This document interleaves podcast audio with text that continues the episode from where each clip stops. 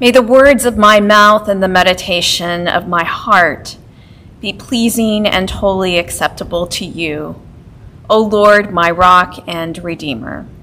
Amen. Well, if you have spent any time at Grace, you will know these familiar words that introduce one of the most familiar stories of the entire Bible. They are words of Jesus that Grace orients our life around how we love God, firstly, and then how we love our neighbors. We are guided by Jesus' words, loving God with our hearts, souls, and minds, as well as loving our neighbors as ourselves, day in and day out.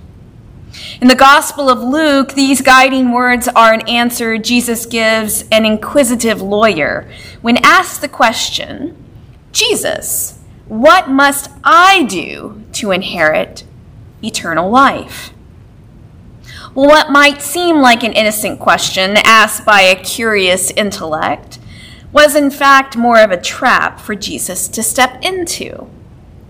And knowing this full on, Jesus responds, Well, what is written in the law?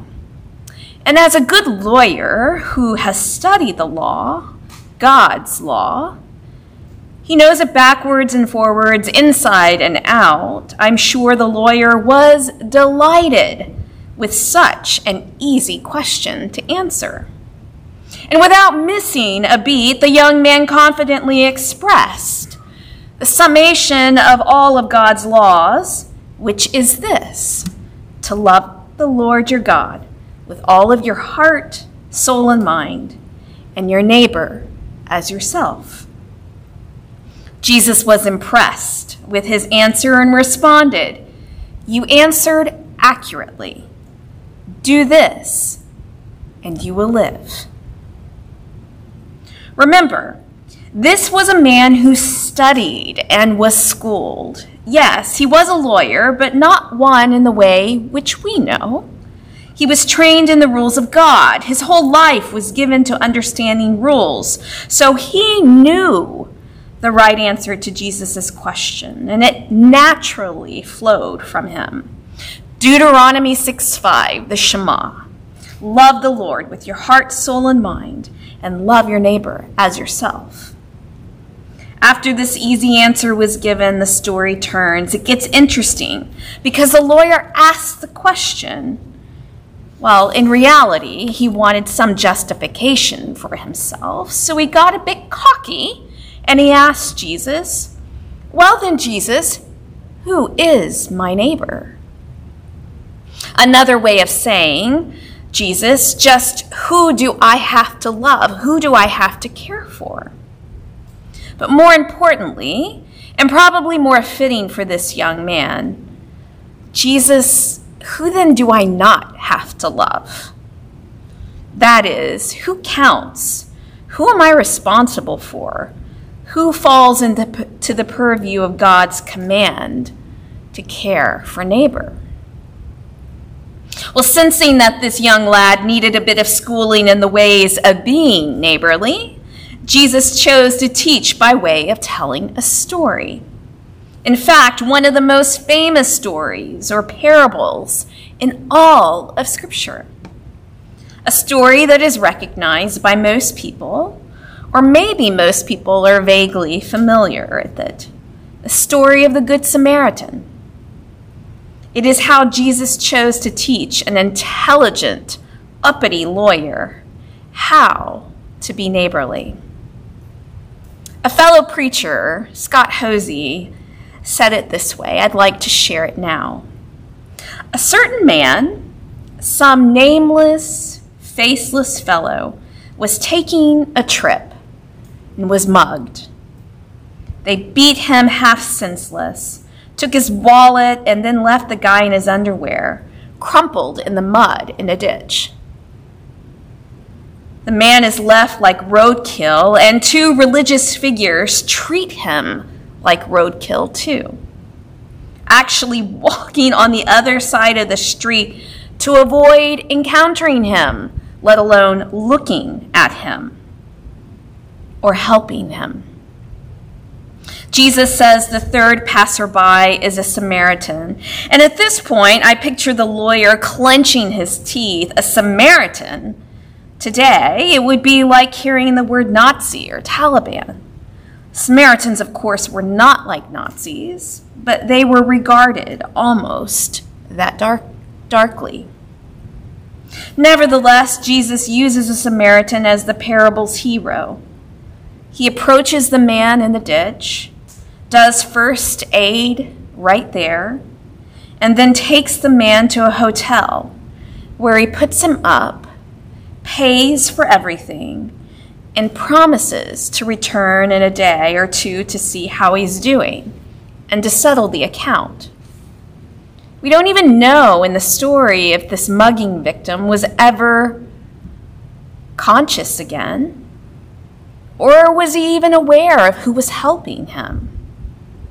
But it doesn't matter. The Samaritan is not thinking of himself, his focus is on the other person.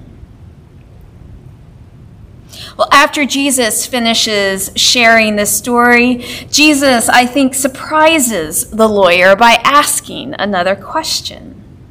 Now, which of the three passerbys acted as a neighbor to the mugging victim? Well, the lawyer responded, The one who showed mercy, Jesus. And Jesus simply responds, Go and do likewise. In other words, it's not our job to pick and choose who to be a neighbor to. We are to be a neighbor to everyone we meet, and especially to anybody who needs you. Whoever they are, you are to be their neighbor. The insinuation of the parable is that indeed everyone is my neighbor and that is why I must be a good neighbor to them. Jesus' desire is that we become bearers of love everywhere we go. If our hearts are full of grace, mercy, compassion, and love for both God and everyone else, then we won't ask, Well, who is my neighbor? Because it doesn't matter the question becomes irrelevant if you yourself are already being a neighbor. Well, this week, one of our neighbors who frequents our campus was brave enough to ask this question Is there any way you could help me get a room at a hotel, Mother Suzanne? This man rarely asks for anything, so I paid attention. I was really astonished that he even asked the question. But he then went on to say that his dream this summer was to just have one night in a hotel where he could be clean, have a shower, and have the opportunity to be with his kids. He doesn't have a home and was simply asking for a place and an opportunity to be with his two children one night in the summer, stay up late, sleep in a bed.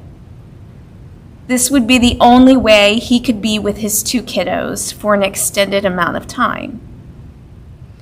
Moved with compassion and knowing him and his two kiddos, and because of the generosity of Grace members, we were able to do this for Fred, Olivia, and Braden this week. Well, the next morning, Fred came bounding into the office with a big smile on his face and he thanked me. He was clean, fresh shaven, first time I'd ever seen that, and proud. And he was smiling from ear to ear. He said that it was the best day in his life spending the night at the Scottish Inn in Alvin, Texas, with his two kids. He said they stayed up all night, talked, watched movies, and ate candy, and most of all, were a family. If just for a day and a night, Fred's hope and dignity were restored. he held his head a little bit higher, smiled, and was genuinely thankful.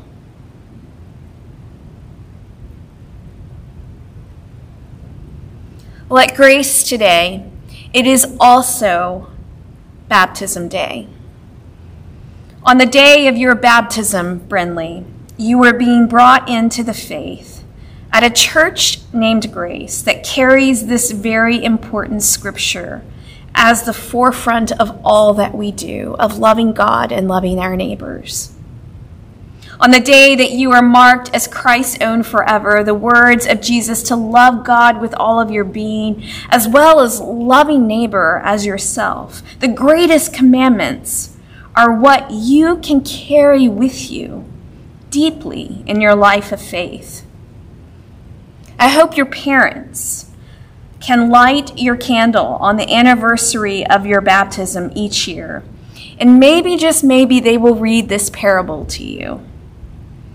And maybe it might be become might become your favorite story from the Bible as you grow older. Well, whatever you choose, the scripture is powerful for you, Brinley, as you are initiated into the life of Christ.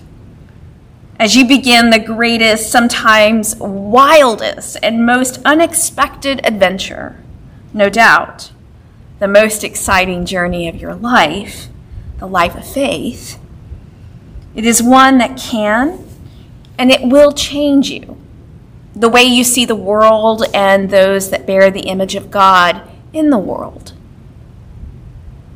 So, Brinley, what I would say this day on your baptism day is to be open. I wish someone would have told me that sooner. Also, don't be afraid. Know that each person who comes your way is your neighbor. So, love them and love them well. Because when you do, you are living like the Good Samaritan. You are trusting that you have much more to gain than lose when loving rather than not loving. Dear Brinley, you are precious, you are a treasure. You are loved by God, and you are loved by grace. On this, your baptism day, and always. In the name of the one God, Father, Son, and Holy Spirit. Amen.